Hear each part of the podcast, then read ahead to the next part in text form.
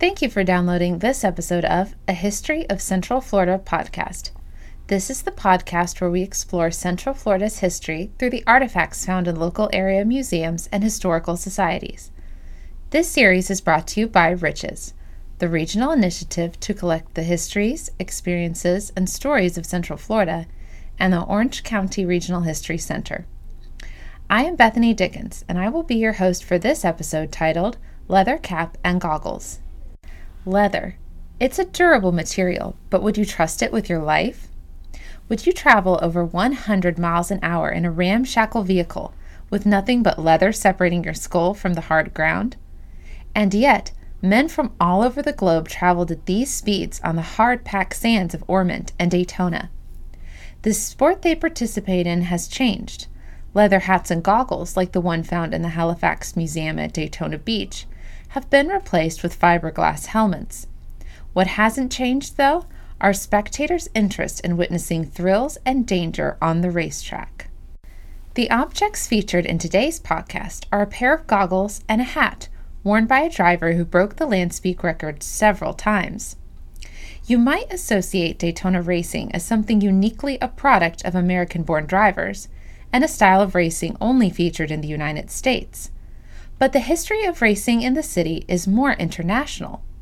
In fact, it was an English racer named Malcolm Campbell who wore the leather hat and goggles featured in this podcast.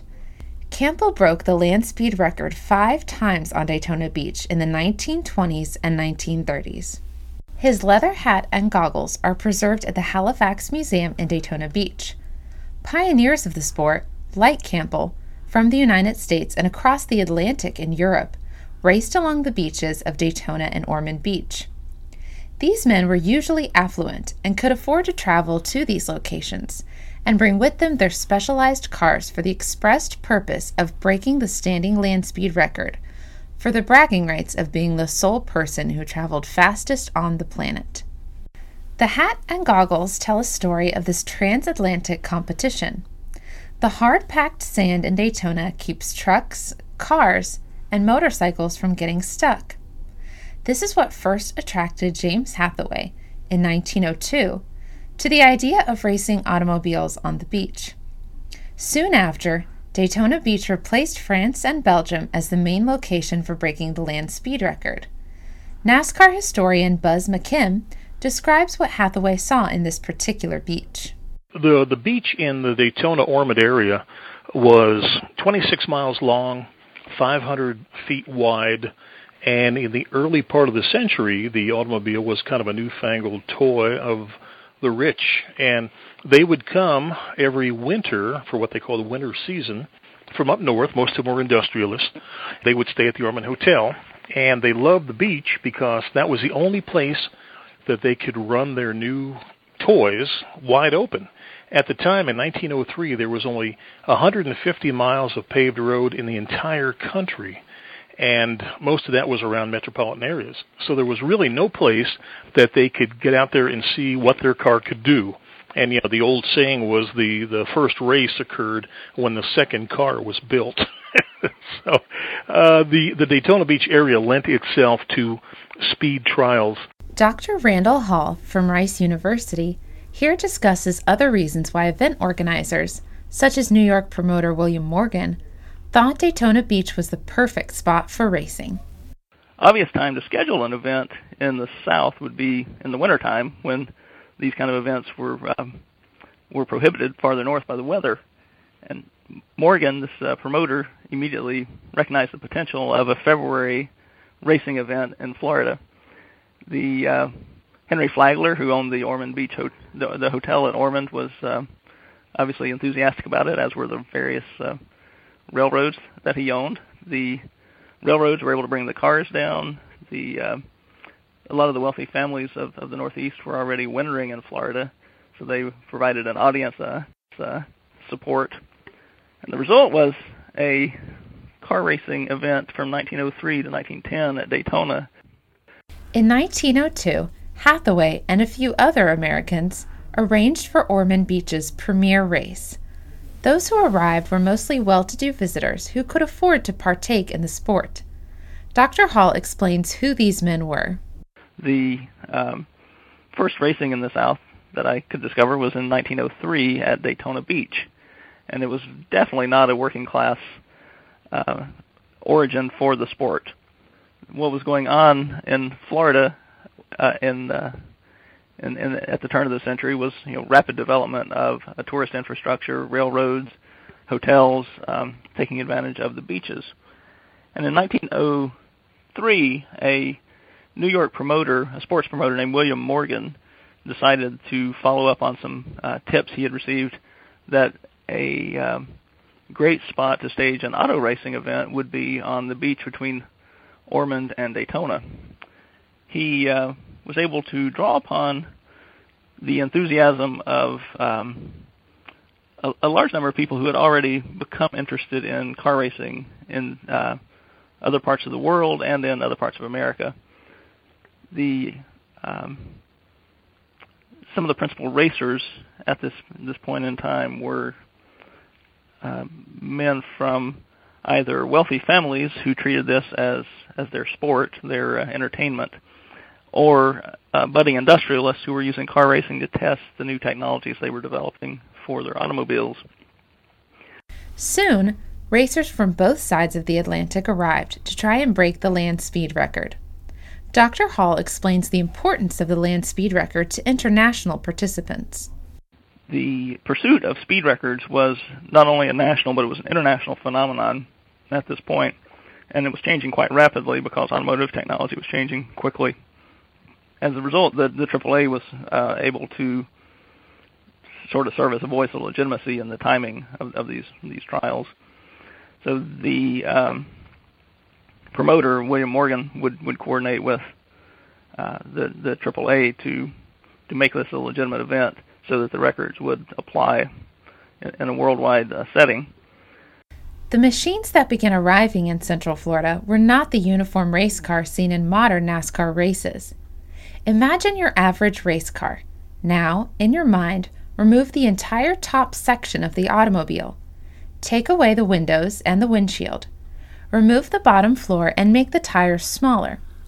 All you should have left is a bare bones operation the skeletal bottom of a car with a man perched atop a small seat, leaning forward to grasp the steering wheel for dear life. Remember our hat and goggles? This was all the protection a man had if something went wrong. Buzz McKim tells us that these objects weren't really intended for protection at all. All those guys ran was just that, that leather cap with the uh, the goggles, and those were glass lenses too. So if anything hit the lenses, then uh, yeah, you had glass in your eye. So you know, safety was not a high priority in racing back in those days. Uh, Sir Henry Segrave, who came to Daytona in 1927, he became the first driver to crack the 200 mile an hour barrier he was an Englishman, and he was the first driver to wear a helmet as we know it today. And uh, up until you know, oh, probably the late 30s, um, he was about the only guy that was wearing a helmet. The danger of racing, however, deterred neither the drivers nor the participants. Dr. Hall describes some of the most famous participants who came to compete. The, the people involved though were were quite eminent uh, in some cases both on the technological side and on the uh, wealthy sportsman side. There were um, participants in these events between 1903 and 1910, such as uh, Ransom Olds, Louis Chevrolet, Henry Ford, names that you immediately recognize in the automotive industry, but also um, wealthy men like William Vanderbilt Jr. Uh, of the Vanderbilt family, and a uh, wealthy tobacco and real estate heir named David Bruce Brown. Uh, those men were uh, among you know the, the leading northeastern uh, elite, and their passion was automobile racing. Drivers from Scotland, the Netherlands, and France soon competed alongside racers from the United States in Daytona. Dr. Hall explains the international nature of these races.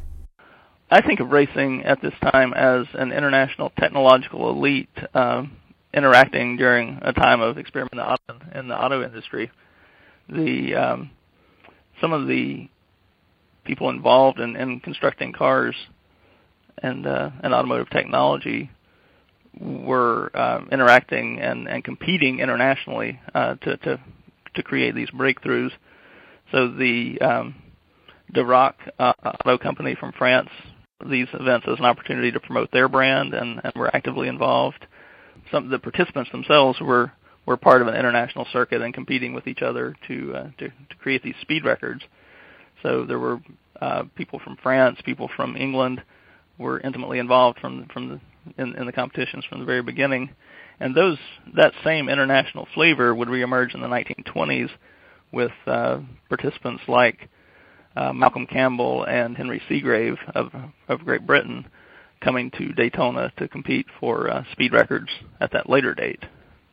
Though some racers occasionally revisited Daytona in the 1930s, another land speed record was never again reached on the city's beaches. Buzz McKim describes the reason why sand racing in Daytona became unpopular. It was found that um, there was a little bit too much development along the ocean front, and there, you know, you're running almost 300 miles an hour in people's backyards. So the uh, the land speed record folks decided, well, I think maybe we ought to find a new venue, and that's when they moved to the Bonneville Salt Flats out in Utah. So um, here, Daytona Beach had this incredible 30 plus year heritage of speed. Still, this was not the end of the story for racing or for Daytona.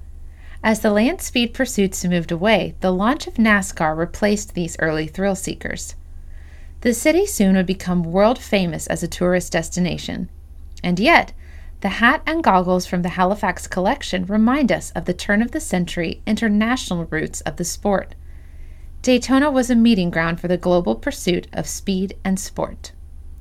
We hope you have enjoyed this episode of A History of Central Florida podcast. For more information about the goggles and cap featured in this episode, visit the Halifax Historical Museum at 252 South Beach Street, Daytona Beach, Florida 32114. Make sure to join us for our next episode titled Rum Runner.